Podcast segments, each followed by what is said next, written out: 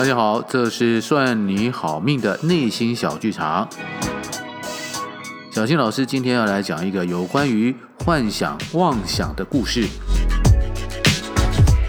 闽南语的俚语呢，有一句“跨几雷影，心几雷镜”，跟我这个等一下要讲的这个故事有异曲同工之妙。有这么一个朝不保夕的穷人呢，有一天偶然间捡到了一颗鸡蛋。他兴冲冲的跑去告诉他的妻子说：“我们就要发了，我们要有钱了。”他的妻子呢，丈二金刚摸不着头绪，问他说：“怎么发？钱在哪里啊？”这个穷人呢，就把捡来的鸡蛋拿给妻子看，然后就说：“就是这个鸡蛋，只要啊十年的时间，我们就衣食无忧了。”他跟妻子啊说着他的想法计划。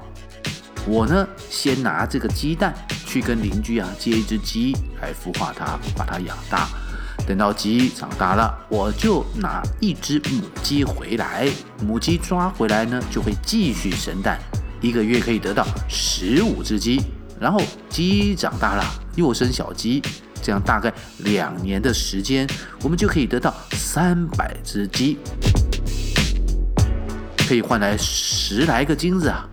再把金子呢拿去换五头母牛，然后母牛生小牛，大概三年我们就可以得到二十五头牛，然后母牛呢又再生小牛，哎，再三年呢我们就可以换得三百个金子啦。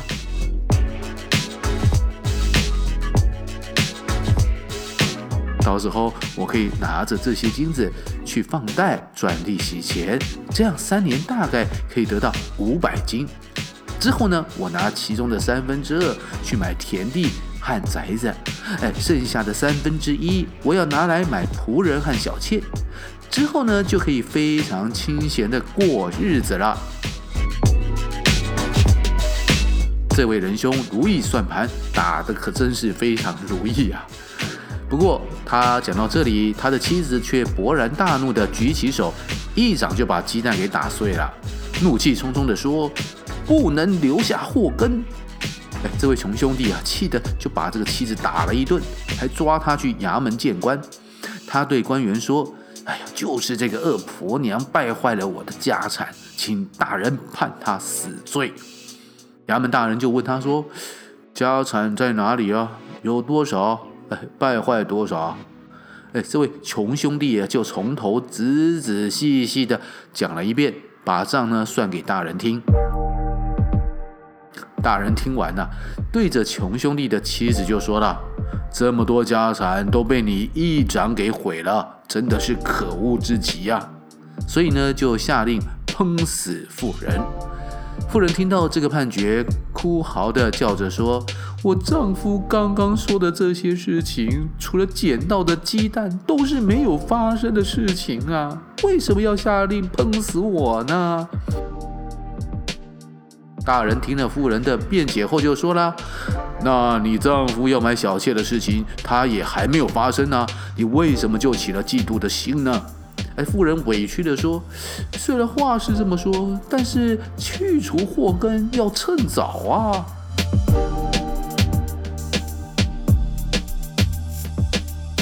大人听到妇人这么一说，哈哈大笑的就放了他。这个故事的原文是来自明代文学家江盈科的一部名叫《雪涛小说》的著作。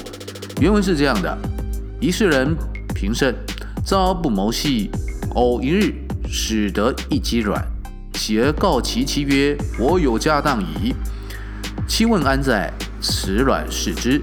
曰：“此事。”然须十年，家当乃就。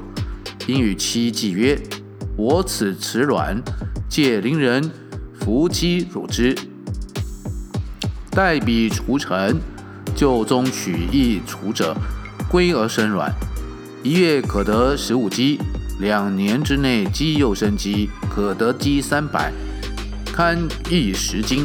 我以十斤役五字，自复生字，三年可得二十五牛。自所生者又复生字。三年可得百五十牛，堪役三百斤矣。吾此此金举则，三年间半千金可得也。就中以三之二室田宅，以三之一室僮仆，买小妻。我乃与尔游游以终余年，不亦快乎？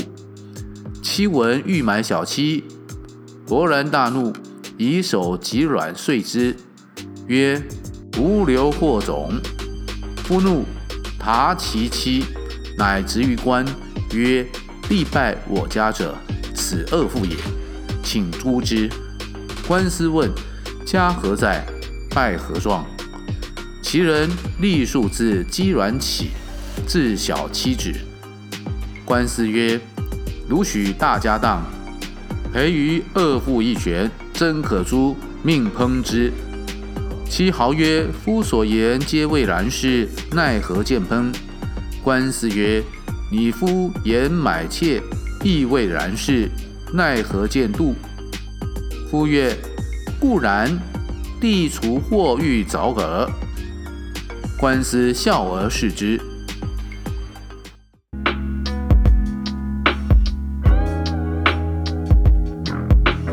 大家听完这个故事之后有什么感想呢？哎，我想，嗯，这个有梦很好，可是呢，白日梦呢，就清醒之后还是要回到现实的，人还是要务实一点会比较好哦。有梦没关系，那当然啦，还是要逐梦踏实，好吗？OK，好，那这是本周跟大家分享的。内心小剧场故事，欢迎大家告诉我们你听完这个故事的感想。我会在之后的节目念出留言，让大家也可以听到你的分享。如果你喜欢我们的节目，请赶快按下这个收听平台的订阅或关注哦，节目更新就会马上通知大家。还有，记得要给我们五颗星哦。算你好命，内心小剧场，我们下周继续讲故事。